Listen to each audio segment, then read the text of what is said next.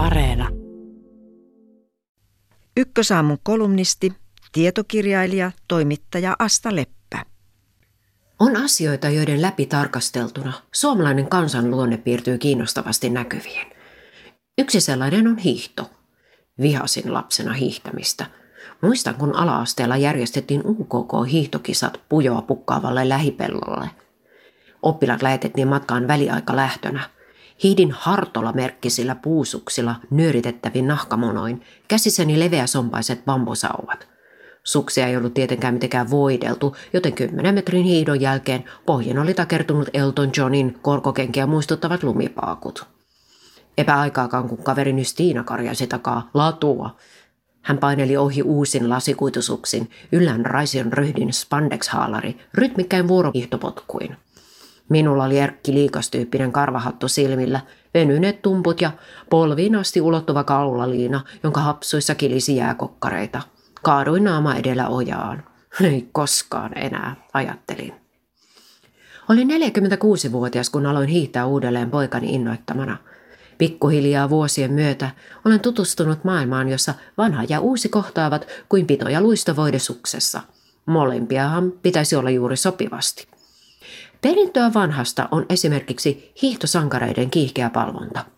Monen on kuitenkin välillä vaikea muistaa, että useat sankareista ovat vasta vähän päälle kaksikymppisiä, elämässään vielä kohtuullisen alussa olevia ihmisiä, jotka ovat satsaneet kaiken yhteen asiaan.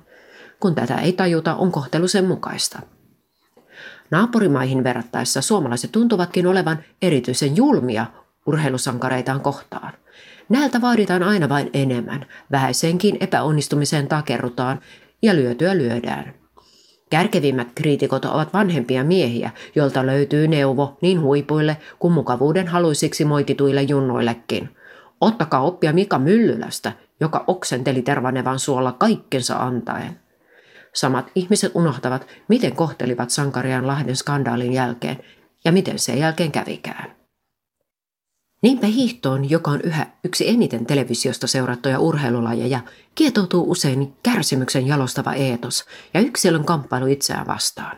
Siihen liittyy kylmyys, lumen haaste ja kropan armoton rääkki. Samalla nuo vanhat mielikuvat karkottavat uudet polvet kilpahiihdon parista. Sillä mikä on moisen mielikuvan vetovoima? Palkinnoksi tarjotaan mitalia vuosikymmenen tuskantäyteisen Via Dolorosan päätteeksi sen pitäisi pyhittää uhraukset. Muistan yhä, kuinka pahalta tuntui peltokisa, sen nolo, näännyttävä kompurointi. Mikään haavekuva ei olisi karkottanut kokemuksen karvautta. Kun on seurannut vaikkapa hiidon suurmaan Norjan kisatunnelmaa, on se usein hyvinkin toinen kuin täällä. Ihmiset hymyilevät naama leveänä ladun varrella, kannustavat tasapuolisesti kaikkia ja viettävät rempseä ulkoilmakarnevaalia – Ylipäätään koko kansa liikkuu, iloisesti posket punaisina, yhdessä ja paljon. Kyse onkin siitä, mitä jo alkeistason valmennuskoulutuksessa tähdennetään, ulkoisen ja sisäisen motivaation erosta. Usein tuntuu, että Suomessa vallitsee ilottoman itsensä piiskauksen, pakon ja suorittamisen liikuntakulttuuri. Semmoinen kuitenkin harvoin merkitsee sisäsyntyistä voimaa. Koska itsestäni on sittemmin tullut hiihdon suuri ystävä, seuraan jotakuinkin apeana nuorison katoa hienon lajin parista. Kaikkea nuorten urheilua rasittaa näet liian usein tietty kaava. Etsitään vain huippuja, satsataan paukut heihin ja odotetaan suurtekoja. Niin urheilussa kuin musiikissa nuoret nerot ovat aina arvostetuimpia.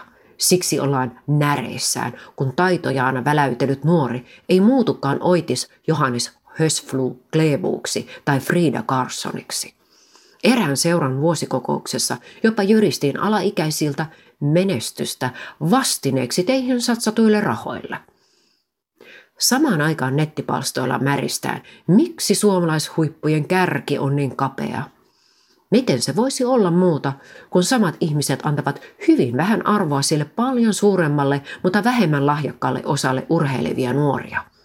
Ei tahdota ymmärtää, että menestys on aina massan sivutuote ja että jokainen kerros auttaa toista ylöspäin.